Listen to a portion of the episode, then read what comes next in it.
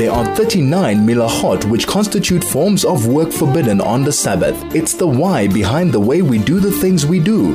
Join Rabbi Moshe Shnerb now for Hilchos Shabbos, only on 101.9 Chai FM.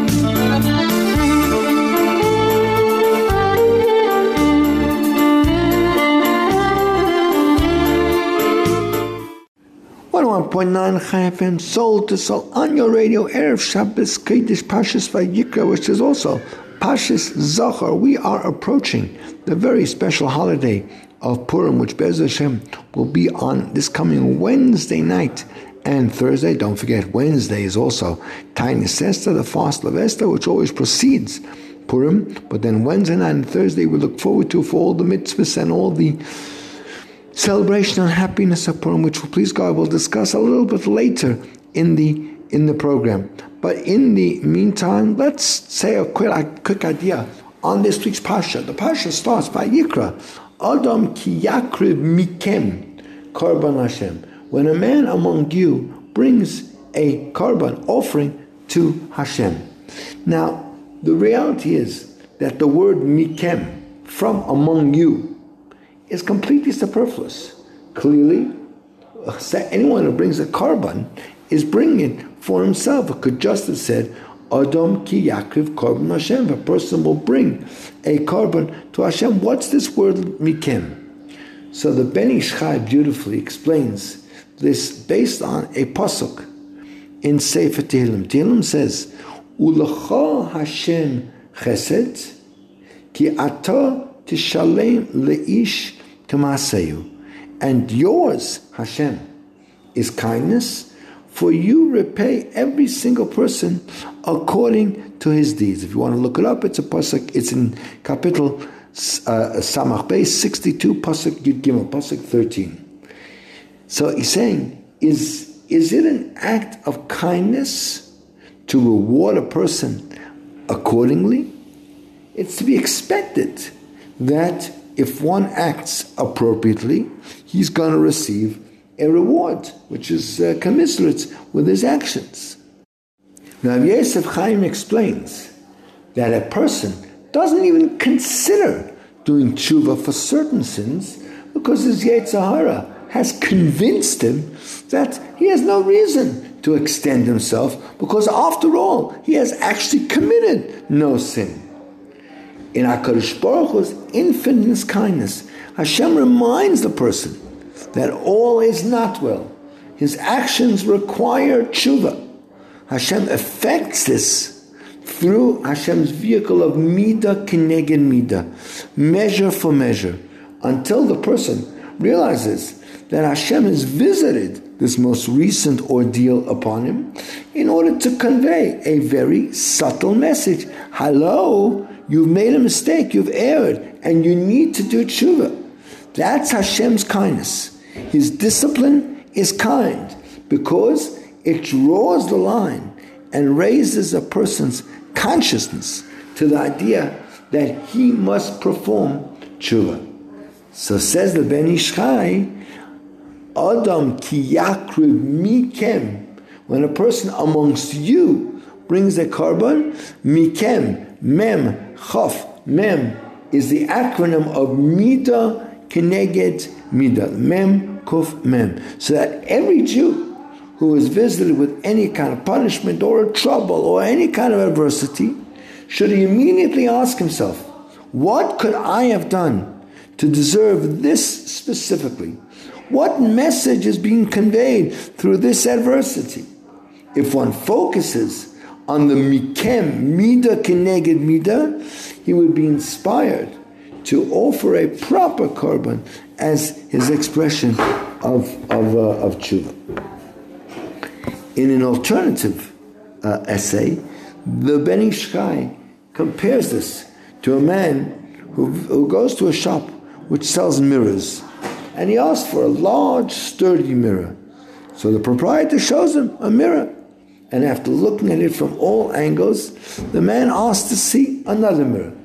This mirror, he says, presents an image of me all disheveled in torn clothes. I want a mirror that will present a more positive image of me, the customer declared. The proprietor explained to him, It is not the mirror, sir, it is you. The mirror, regardless of size, durability, and aesthetics, will only present the image that appears in it. As long as you appear disheveled, you will see yourself as such in the mirror image of yourself.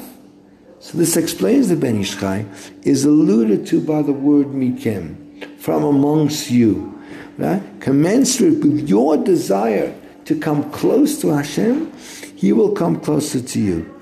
Right? What you present is what you see. Don't attempt to gloss over reality because a mirror never tells a lie. This is 101.9 Chai FM, soul to soul. Please stay with us. There's so much more coming. This is Hilchos Shabbos with Rabbi Moshe Shnerb, only on 101.9 Chai FM. 101.9 Chai FM. This is Soul to Soul. Back on your radio. Erev Shabbos Kodesh. Pashas Vayikra. Pashas Zohar. We are only days away from the tremendous Chag of Purim and all that implications and all the mitzvahs and all the incredible, incredible events that are scheduled for for Purim. And there's so much to talk about. There's so much Torah to learn about about Purim. So let's get stuck straight in and learn. I think something that is interesting. You know, there's a Gemara. There's a Gemara in. It's actually in two different places.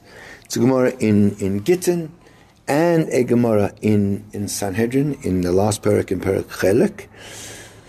The Gemara tells us that from some of the greatest, most nefarious and evil people that ever existed in the world came out some of the greatest Jews, some of the biggest Talmidei Chachamim are descendants of these massive, massive world Rishonim. For example, two examples are Shemaiah and Avtalyon, who were tremendous, tremendous leaders. They're in, in, in, the first parak of Pirkei Avos. They're one of the zugais, one of the pairs that were the Gedolei Ador, that were leaders of their of their generation. They were the descendants of Sancheriv. Sancheriv was the the king of Ashur who tried to capture the whole world and was only stopped on the outskirts of Yerushalayim by a tremendous miracle that HaKadosh Baruch Hu uh, uh, performed for him.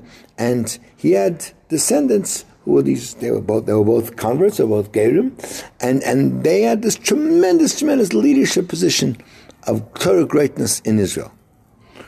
Says further Gemara, that from the descendants of Haman Harasha came also tremendous tremendous uh, Talmud Chacham.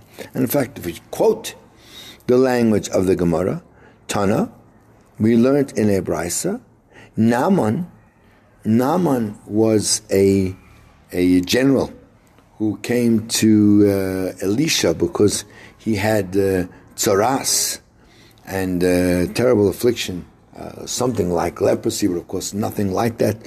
And Elisha uh, cured him, told him to go tovel in the in the Jordan River, and and he was he was cured, and and in in appreciation of that, so it says that Naaman became a ger toishav. He became someone who willingly accepted and assiduously kept all of the seven noachat mitzvahs to the very very best of his of his uh, ability. Right? Uh, Nivuzran, who uh, Nevuzran was one of the uh, uh, generals who was charged with the destruction of the Beis Mikdash. He ran away, and Ger Tzedekah, he actually converted and became a full-fledged Jew. And then it says, Mibnei Banav Shal Haman, from the descendants of Haman, Lamdu Torah b'Bnei Brak. They learnt Torah in the city of Bnei Brak. Mibnei Banav Shal Sisra, from the grandchildren of Sisra. Sisra, we know, was also the general. We read about him in the book of Shoftim, where he went to war to, and, and Devorah and her husband Barak led an army against him and, and vanquished him. He was also a terrible, terrible Rasha. So from his descendants, Lamdu Tinoikais Yerushalayim, they taught Yiddish Kinder. They were, they were in, in Yerushalayim and from the from the grandchildren, he said of of Sancherev, of this terrible uh, uh, oligarch of a king who wanted to capture the whole world. Lamdu Torah Barabim. They taught and learned Torah publicly. Manin, who were their descendants?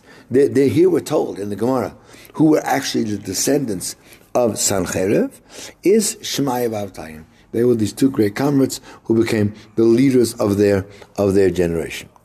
Now, the Gemara doesn't say uh, who were the descendants. It's not specific about who were the descendants of Haman that learned Torah in, in Bnei Brak, and therefore the the Mepharshim, the commentaries, have different opinions as to who exactly these were, that, that these descendants of Haman that were Zaycha to to to teach to teach Torah. So, in the Ein Yankov, in the Gemara there in, in Sanhedrin, he brings, and, and the Menorah Hamor also uh, uh, brings it down, that it uh, that their, their text in the Gemara was that from the descendants of Haman, they saw Torah Bnei Brak. Who were they? Rav Shmuel bar Shilas. Rav Shmuel bar Shilas, one of the great uh, uh, figures in, in the Gemara, he was a descendant of of uh, of, of Haman. However, in Rabbeinu Nisim going in in Gemara in Brachas Tafchav Zayin, and also in the Menorahs Hamor, their text was who were the the of Shal Sisra, who were the descendants of Sisra that taught Torah in Yerushalayim? Who were they? Rabbi Akiva and his colleagues. They were the descendants of this uh, of of Sisra. However, this interesting text. The Maharatz Chayes brings it as well as the Panim Meiras brings down slightly different texts. And they say that when we talk about the descendants of Haman, who were learning Torah in Bnei Barak, now Bnei Barak, they say, is the key because they are, we know who later became the Rav of Bnei Barak, Rabbi Akiva. So he says the descendants of the descendants of, of Haman that sat in the Torah in Bnei is referring to to Rabbi Rabbi Akiva, and others seem to confirm that confirm that uh, also. Now, perhaps this can be explained.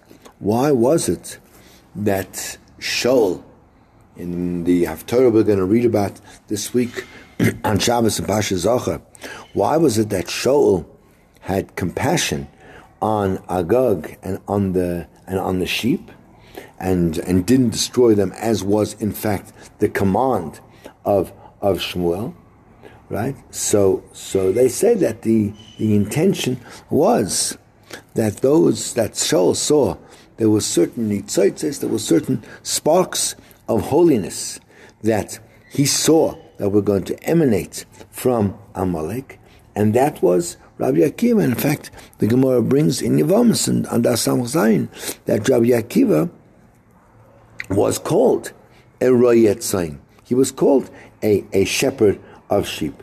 And the Mashal explains that he was Zeiche to this very, very important title of being a royet son, of being a shepherd, which is a, a, a, a a, power that he inherited from Moshe Rabbeinu. Because Moshe Rabbeinu, we know, was chosen as a leader because HaKadosh Baruch Hu saw the, the kind of compassion, the kind of love he had for the sheep of Yisrael that he was looking after. And Hashem said, well, if you can show such compassion and, and such care for, for uh, sheep, so so too you can show such compassion and such care for my for my nation, for for for Klal and therefore we can explain what might have been Shaul's motivation in in not killing Agag right away, because he saw that something still had to come from from that uh, from that relationship, and that will then help us perhaps to understand what the Gemara tells us in in Brachas Daf Samach Beis about what Rabbi Kiva says. Rabbi Akiva says there that uh, a person should always, la'ilam, adam a person should always get used to saying, Kol the Ovid Rachmana Letav Ovid. Everything that the Rabbi Shalom does is is good, and and that Gemara connects that to the whole story that happened with him when he was going on the journey, and he got to a certain uh, uh, village, and he knocked on the all the doors in the houses, and he asked that someone should should host him for overnight, and uh, everyone refused to allow Rabbi Akiva into their into their home, and Rabbi Akiva still didn't lose his trust in, in Hakadosh Baruch Hu, and he said, whatever Hakadosh Baruch Hu does is for the is for the uh, the best, right? Yeah, so he had no choice. He went, we know, and he slept in in an open field outside the kvar, and he had his his rooster in order to wake him up uh, uh, before dawn, and a donkey to ride on, and a candle so he could learn. Right. So once he found a place to to camp, so he lit the candle in order to, to learn Torah, and came a wind, we know, and extinguished the candle. Said Rabbi Akiva, whatever Hashem does is for the good. And he went to sleep. And I have to come back and join us after the break for the rest of the story and how this all fits in to the Purim story. 101.9 Chai FM Soul to Soul. We'll be back in a moment. This is Hilchos Shabbos with Rabbi Moshe Shnerb, only on 101.9 Chai FM. 101.9 Chai FM, Soul to Soul, back on your radio, Erev Shabbos Kodesh, Pashas Vayikra, Pashas Zachar. We're talking about Purim. In fact, we're building connections between Haman, Haman and his family, the dastardly rasha that Haman was, and the great Rabbi Akiva. And we're, we're in the middle of telling the story, the famous story of Gemara in Brachas Daf Samach about Rabbi Akiva, who was traveling and he had his donkey and he had his he had his rooster and he had his candle and he was left at night outside the city because no one was prepared to give him accommodation in the city. And we just learned that the candle blew out and Rabbi Akiva said, Whatever Hashem does is good, and he went to sleep. Suddenly he hears these distress calls from his from his rooster, and he looks up and he sees a a cat came and grabbed the rooster. Rabbi Akiva shrugged his shoulders and said, "Kol Rahman letava. Whatever Hashem does is for the good." Then he heard the braying of his donkey in a fearful way, and he saw that uh, a lion had come and attacked the, the donkey, and it was one nil lion. That was the end of the of the of the donkey. And Rabbi Akiva just says, "Kol Rahman l'tavo." Whatever Hashem does is for the good. Then the events of the night weren't yet complete. Suddenly, they hear frightening calls from the from the city, and the people are screaming and, and, and yelling. And we know what happened. That a, a group of of, of uh, robbers uh, attacked the city and took everyone as captive or took their possessions. And Rabbi Kiva says, "Oh, see, I was right. Whatever Hashem does is for good. Because if we had been in the city, then we also would have been would have been attacked.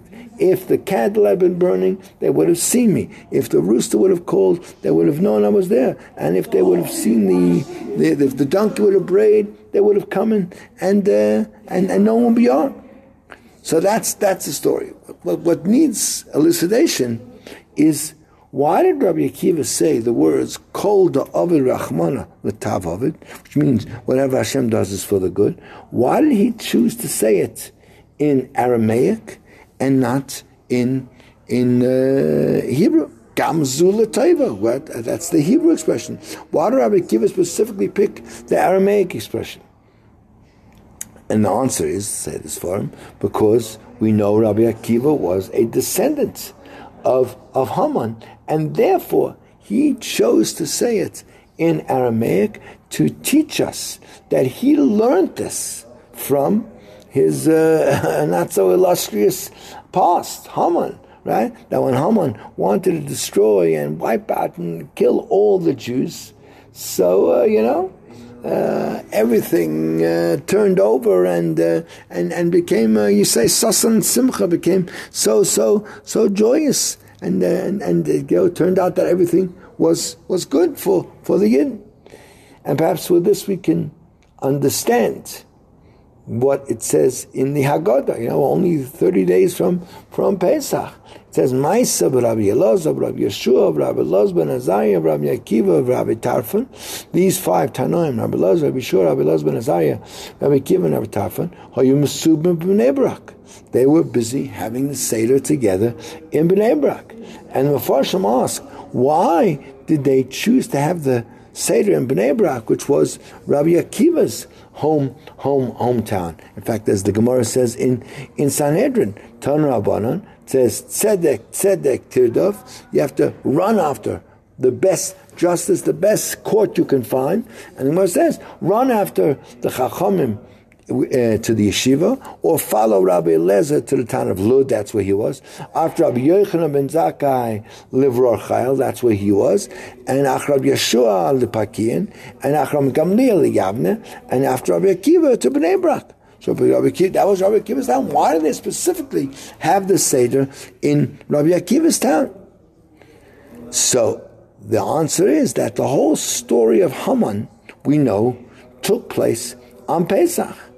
And, and therefore it became quite clear that the Lela Seder is a special night for the Jews. It's a night on which we are protected from any kind of damaging forces. Not only did that happen on that particular night, on the night of Yitzias Mitzrayim, but every single generation, when Kisha'im de as we say in Yishamda, Kisha'im de Molena when our enemies are standing up against us and want to destroy us, HaKadosh Baruch Hu Hashem saves us from their, their hand. And therefore, they specifically chose to celebrate the Seder in the place of Rabbi Akiva, the, the anacle of Haman, in order to remember the miracle that was done to Yisrael, even after Yitzias, Yitzias Mitzrayim, that that is what created the energy, that's what created the, the scenario that would allow them to be saved in the time of Haman also. With this, perhaps we can get a better insight into the, the Gemara in Rosh Hashanah, Daf Chaf Alef, I think it's repeated in the Durham also, which says that there are 50 gates of understanding that were created in the world. All of them were given to Moshe Rabbeinu, with the exception of, of one. As it says, You were just one step short of being on the level of Hashem himself. And the, the Chidah brings down in, in his Sefer Devash, Devash Lapi, that Rabbi Akiva was Zeiche to the 50th gate of, of understanding. And he brings in the name of the Sefer Lev, Lev Ari in Pashas Chukas, that where is this hinted to, where is this alluded to?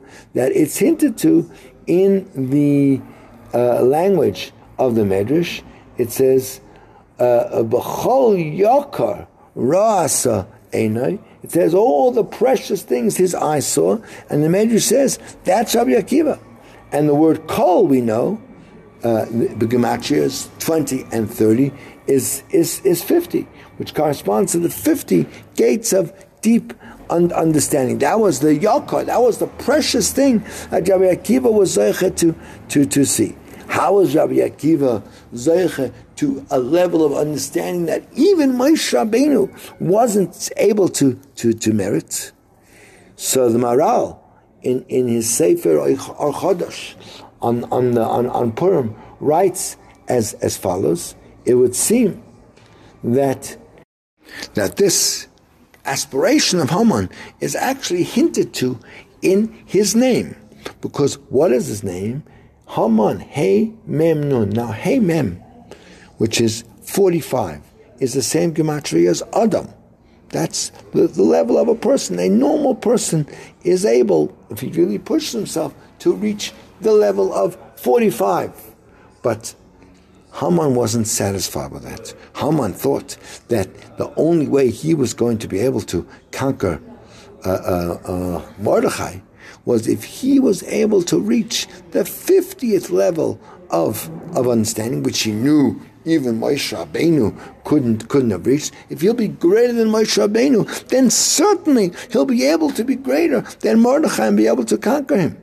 So therefore, although he was hey although he was only 45, he strove, he wanted to reach that 50th level so that he could be like HaKadosh Baruch Hu and rule over the world and rule over, over, over Mordechai. In fact, Yonasan Eibeshitz also suggests in, in Yaaros Dvash that that may be why Haman chose to specifically build a gallows for Mordechai that was 50 amas tall to show him I'm going to beat you. I'm going to be better than you because I'm going to reach that 50th, that 50th level. And since Kadosh Baruch Hu always works mida keneged mida, this opposite this, so with the descendant of Haman actually did achieve that which Haman only dreamed about ever being able to achieve, and he was able to achieve that 50th level of, of, of Kedusha. Rav Yonasan Eibeshitz actually adds, and he says that since it was through the the sin, the, the first sin that was, that was done by Adam Rishon, it says there that as a punishment for that sin, it says, Kaitz v'dardar tatzmiach that thorns and, and thistles will grow for you. So, uh, since that Adam wanted also, of course, he was the perfect man, he also wanted to reach the 50th level of, of, uh, of, uh, Chachma, which is, of course, the, the highest thing that uh, a person that's like the crowning jewel of, of all of all uh, of all letters. And and it's it's the highest that a, any being could ever achieve. And therefore when he was cursed therefore it says you know, you wanted to be the crown you wanted to be the the uh, the greatest above the greatest. So therefore uh, uh, th- those things are going to become your your your undoing. Your nemesis, instead of you being the crown, they're going to be that which impedes your ability to become the greatest. In fact, tatzmiach lach, lach of course is also 50. Your 50 is going to not be achieved on a level of greatness. It's going to be dealing with the, the low things, the things on the on the uh, on the ground. So based on this, we can say that if we take into account the, the Gemara in Menachos, the famous Gemara that when Moshe Rabbeinu went up to Shemayim, so he found HaKadosh Baruch Hu was sitting and putting crowns on the letters of the Sefer Torah. So Moshe said to him, Rebbeinu Shloim, why are you doing this? So Hashem said, no, there's one man who's going to eventually come to the world after many, many generations. And Akiva ben Yosef is, is his name. And he's going to expound on every single little a, a, little crown, a little very point of on top of a letter, he's going to expound tile, tile shalakas, piles and piles of of, of halachas. In other words, after Rabbi Akiva merited to that fiftieth shar of, of, of Chachma, of, of Kedusha.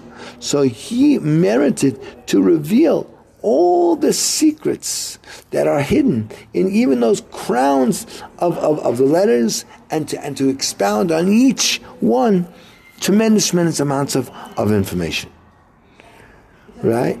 Furthermore, you know, we read and learn the story about the, the holy Ger Tzedek, Avram ben Ben Avram, who we know was was called uh, uh, uh, Count Poniatowski, and we know that the the uh, the the Belzer Rebbe told uh, at the time when they when they made a siyum on Maseches Megillah, which Baruch Hashem we were zeicha to do this this week, that this Ger Tzedek appeared afterwards in a dream to one of the great uh, Gedolim at, uh, that was living at his time, and he said to him, You should know Why was it that it was decreed upon me this gezerah, this terrible, terrible decree that I need to to uh, kind of be taken away so prematurely from the world by, by having my whole body burnt? It's because that after after after, uh, after my mother's pregnancy with me and, and my, my birth, since it was in a situation that uh, at that time I wasn't Jewish and therefore I wasn't uh, conceived or born with any level of, of Kedusha. So as a result of that, I could not ever become properly pure, properly purified to the point that I needed to. And I wasn't able to reach my proper place that was destined for me in, in Gan Eden, and therefore I was we've been forced to come down again to this to this uh, uh, uh, world. But since they my my uh, sort of my departure from this world was through these terrible terrible suffering of being burnt at, at the stake, therefore my body was purified to such a level and I was allowed to go straight away to my destined place in, in Gan Eden, straight after I left, I left this world. So he says, based on this, we can say that Rabbi Akiva, because of his immense, immense standing in the world and, and, and his place in Gan Eden, so because his father, we know that Yosef, Rabbi Akiva's father, was also a ger, a ger tzedek, so therefore it may very well be that when Rabbi Akiva was born, so his uh, conception and his birth was also not in the in the pristine kind of holy way that a Jew is conceived and born, and that caused to some kind of imperfection, some kind of a, a, a blemish by Rabbi Akiva, in, in spite of the fact that he himself was was uh, was uh, he himself was born and conceived to, to a Jew. Therefore, he needed to die al Kiddush Hashem in, in order to purify and burn out whatever the whatever remnants of, of, of the family negative genes might have been to be able to reach his ultimate perfection. The Gemara Pesachim says that there are five things that Rabbi Akiva commanded Rav Shimon ben Yochai when Rabbi Akiva was uh, uh, Uh, uh, incarcerated by, by the Romans. So Rabbi Shimon said to him, Rabbi, teach me Torah. So he said to him, I can't teach you. So he says to him, if you don't teach me Torah, I'm going to go tell my father Yochai, so Shimon, I'm going to go tell my, my father Yochai, and he's going to hand you over to the, to the government. And obviously, all, all the Mefarshim battle try to understand. What, what do you mean? well, how would Rabbi Shimon ben Yochai, his, his Talmud, have meant when he said, if you're not going to teach me Torah, I'm going to get you handed over to the government. I'm going to tell my father on, on, on you. What the, the Chas v'shalom was, are we suspecting Rabbi Shimon ben Yochai of actually doing something, of being, of being a, a meiser? No, no, no, no, definitely not. Rabbi Shimon ben Yochai knew very, very well he knew on, on, on about the fact that Rabbi Akiva uh, uh, uh, needed to achieve his full, full, full tikkun by, by dying al, al, al Kiddush Hashem. Therefore, so long as Rabbi Akiva was teaching Torah publicly, so then he needed to, to continue to live. Can't take away someone who's teaching Torah in public. However, if Rabbi Akiva will stop teaching Torah publicly, and therefore he's going to complete his purpose of living in this world. So then we can give him over to the to the kingdom in order that he should be able to get his final tikkun of dying al al kiddush al kiddush Hashem. And let's perhaps conclude our, our discussion with a very famous mashal of the of the Dubno of the Dubno Maggid. The Duvna Maggid says that what does it mean that how was Zeicha, how Haman Zeicha that his children, his descendants should learn Torah in Bnei Brak? So he gives a mashal of, of a prince who once became ill with a very, very contagious kind of uh, a, a disease.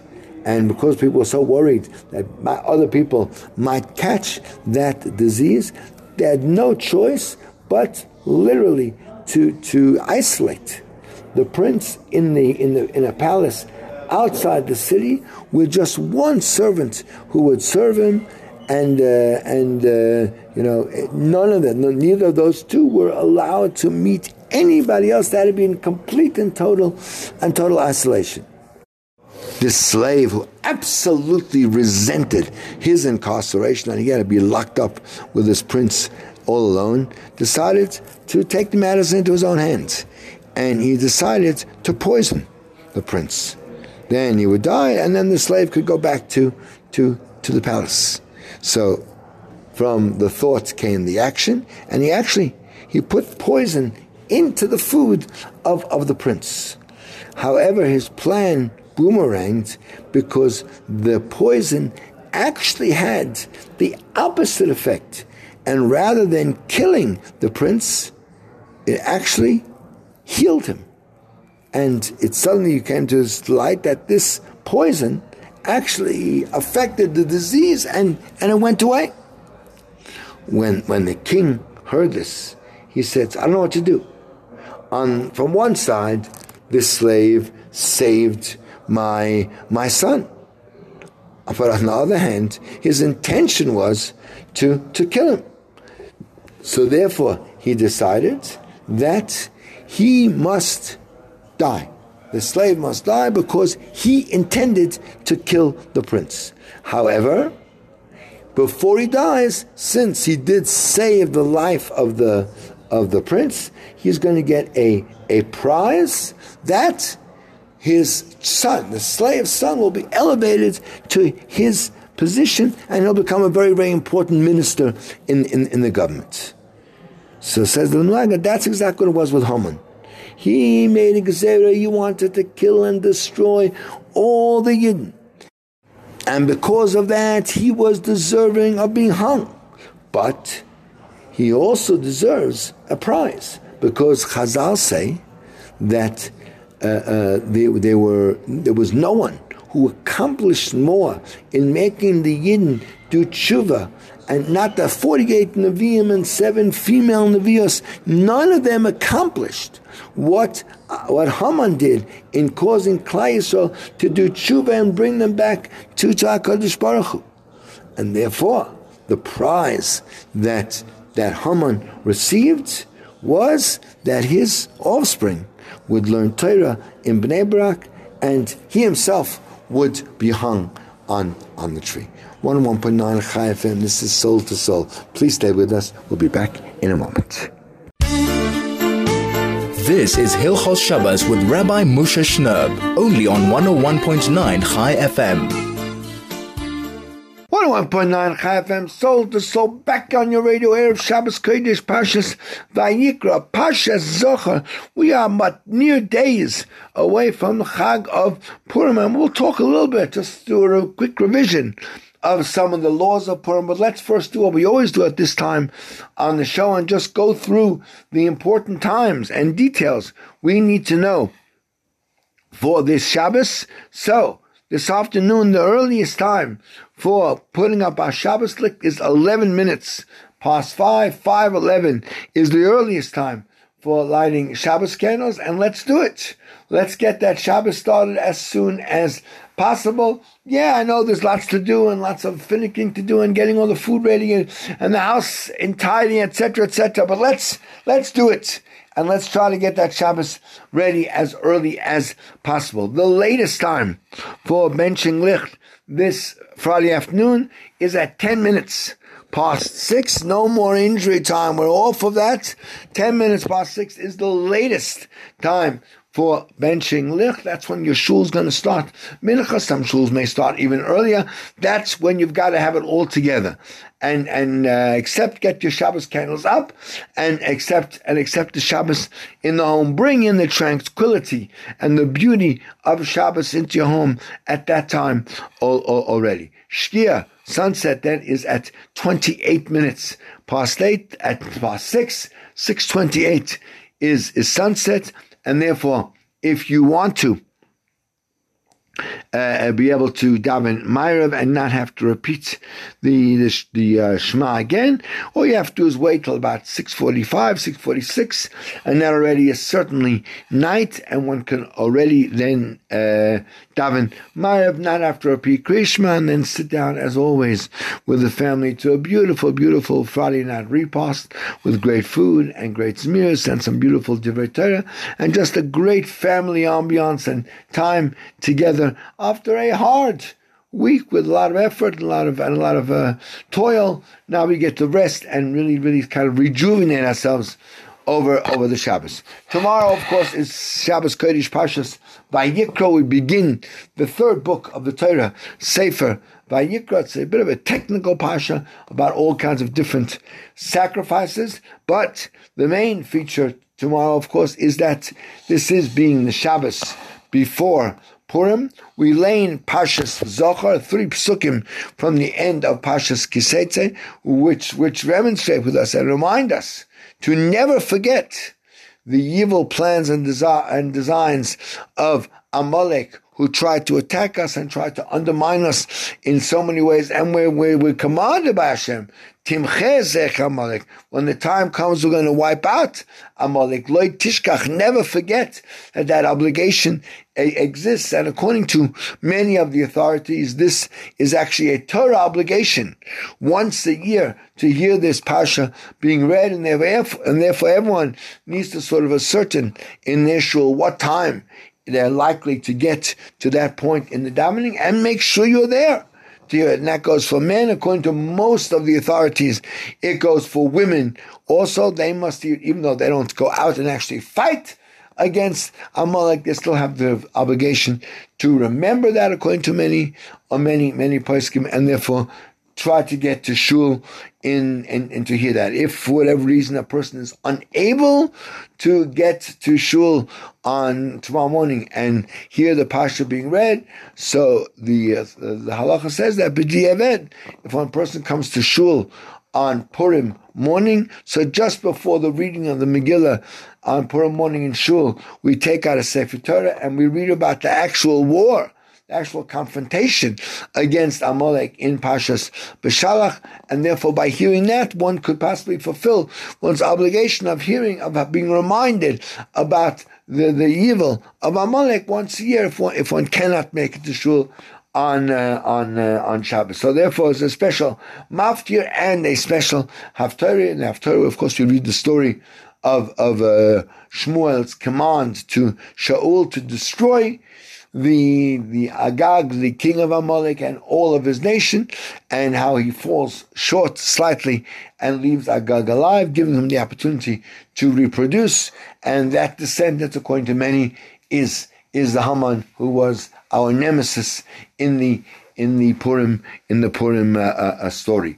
The Shabbos day continues and uh, Shabbos Kodesh ends tomorrow night at 6.59, one minute before 7 is the termination of, of Shabbos. And of course, this week being a very, very special, special week, it starts, of course, with Taanis Esther on Wednesday, the fast of Esther, which commemorates the fact that that day, many years ago, the Jews went to battle against Haman and all of his henchmen. And in Jewish practice, when we go to war, instead of making sure we stuff ourselves with our Wheaties to be the strongest possible physical beings we can, we fast because we realize and, and we rely on the fact that it's not us who are able to be victorious in war. It's only the hand of HaKadosh Baruch Hu that we mention Hashem's name, and that is what makes us victorious in, in, in battle. So Wednesday is a fast day. It starts at dawn, which is somewhere around five o'clock, maybe a few minutes before. Uh, and continues until night, until about probably probably about uh, uh, something in the region of six uh, uh, no, uh, so somewhere in the region of 6:45, maybe a bit, bit earlier, a couple of minutes. That will be the end of the fast, which then will usher in Purim. It's usually just after the end of the fast that most of the shuls will be reading the the Megillah. Of course, we understand that it is an absolute obligation for every man, woman, and a child who is capable of being able to sit in shul and not become a nuisance and a disturbance and make so much noise by Haman and beyond that people miss the next few words because they just have this penchant for making for making continuous noise. But every single person is required to hear the Megillah twice, both by night and again on Purim on Purim day. Uh, if you can't make it to to the main shul service, let's say you don't have a babysitter, someone has to stay home with the little kiddies, etc. So most communities have a later reading where maybe hubby can go to shul for the main service, and then the wife can go later or something like that. There are plenty of other, even if your shul doesn't have a late reading, look around on the community notices. There are plenty of later readings. Everyone must get to hear the Megillah both by night and again by day. At night, there are really no other obligations. Obviously, the partying starts, although there's absolutely no obligation to have a major meal on Purim night, which have a little bit of a nicer supper, a little bit of a nicer break break fast than than uh, than than usual. And of course, most people are busy that night getting ready their their shlachmanis uh, parcels. Although there are plenty of parties around for the youth, etc. on on Purim on Purim night.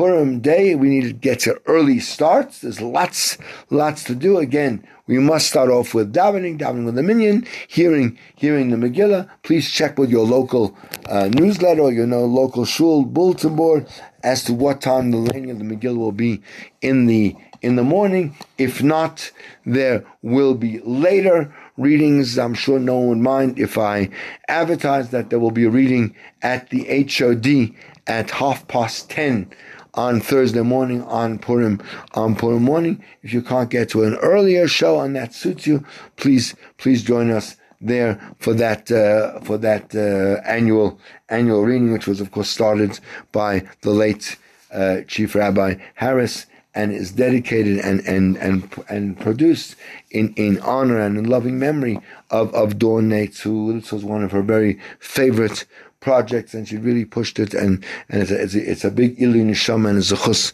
for for for her. So Purim Day is a very very busy day. There are lots of mitzvahs that need to be to be done. I may have forgotten to mention that on Purim night before before we even go go to Mincha, there's a mitzvah of machatzit shekel of giving uh, three half of the currency of that country. We don't really have a half currency here, but to usually uh, the shul has some kind of made some kind of arrangement where you can pick up three coins and instead donate some money that will be given for for for charity and uh, or, or to poor to poor people on the day of, uh, of of Purim. That gets done before Purim even starts. By the way, uh, Purim night Purim is a Yom Tov, and therefore one should come to shul to hear the Megillah on Purim night, dressed in one's Yom Tov clothes, and, and respectively, not just uh, you know come home from work and whatever one's wearing. One should one should dress up. Uh, uh, for for for Yom Tov, as as is appropriate. We'll come back with some closing comments about some of the other mitzvahs of Purim Day in a moment. This is one one point nine Chai FM, soul to soul, and this is the greatest Jewish radio station in all of Africa. This is Hilchos Shabbos with Rabbi Moshe Shnerb, only on 101.9 Chai FM. 101.9 Chai FM. This is Soul to Soul back on your radio. Erev Shabbos Kodesh Pashas Vayikra Pashas Zachor. Just a few days before Chag Purim, and it's exactly that Chag that we are discussing at this at this time, and we're talking about the very very busy day that Purim actually turns out to be in this so many beautiful mitzvahs that we get to fulfill on, on Purim Day. Firstly, as we said, we must start off in the morning by hearing the Megillah. Please, please, when you plan your day, make sure you you kind of factor in the time one needs to hear the, the, the Megillah Uh, you know, it's it's so often uh, my colleagues have, have told me that they get calls late in the afternoon. Oh, I haven't managed to hear the Megillah yet. Um, you know, do you know I can find uh, a, a, reading now? And really, that's really time when everyone is ready going off to their Suda. Factor it into your day from the beginning. Find out what time suits you and what time there's a laning, and make sure you you get there. By the way, when you're listening to the Megillah, you may you should have a chumash with you. Don't necessarily read along with the baal koreh, but I follow. And if there's any word that for whatever reason you cannot hear, there's too much noise, whatever, you know, it doesn't come across clearly, you can then read the next couple of words from your chumash and then continue, and you continue to listen. And obviously, one needs to hear every word. One cannot fall asleep or interrupt with talk uh, during the Megillah uh, uh, in order to fulfill the, the obligation. The mitzvahs of Purim Day. So, firstly, there is the mitzvah of Mishloach Manot. Mishloach Manot means sending one parcel that contains two food items to a friend. The purpose of Mishloach Manot is to increase camaraderie and brotherly love between between between Jews and and uh, between between Jews and, and, and each other. And if if we don't if we don't have that, then we actually have have nothing. So find someone that you really would like to show your affinity with, maybe someone who you haven't had exactly the best relationship, you know, sort of close a rift, uh, heal a feud, make make a new friend, right? It only has to be two food items, and those two food items can basically be virtually any ready food.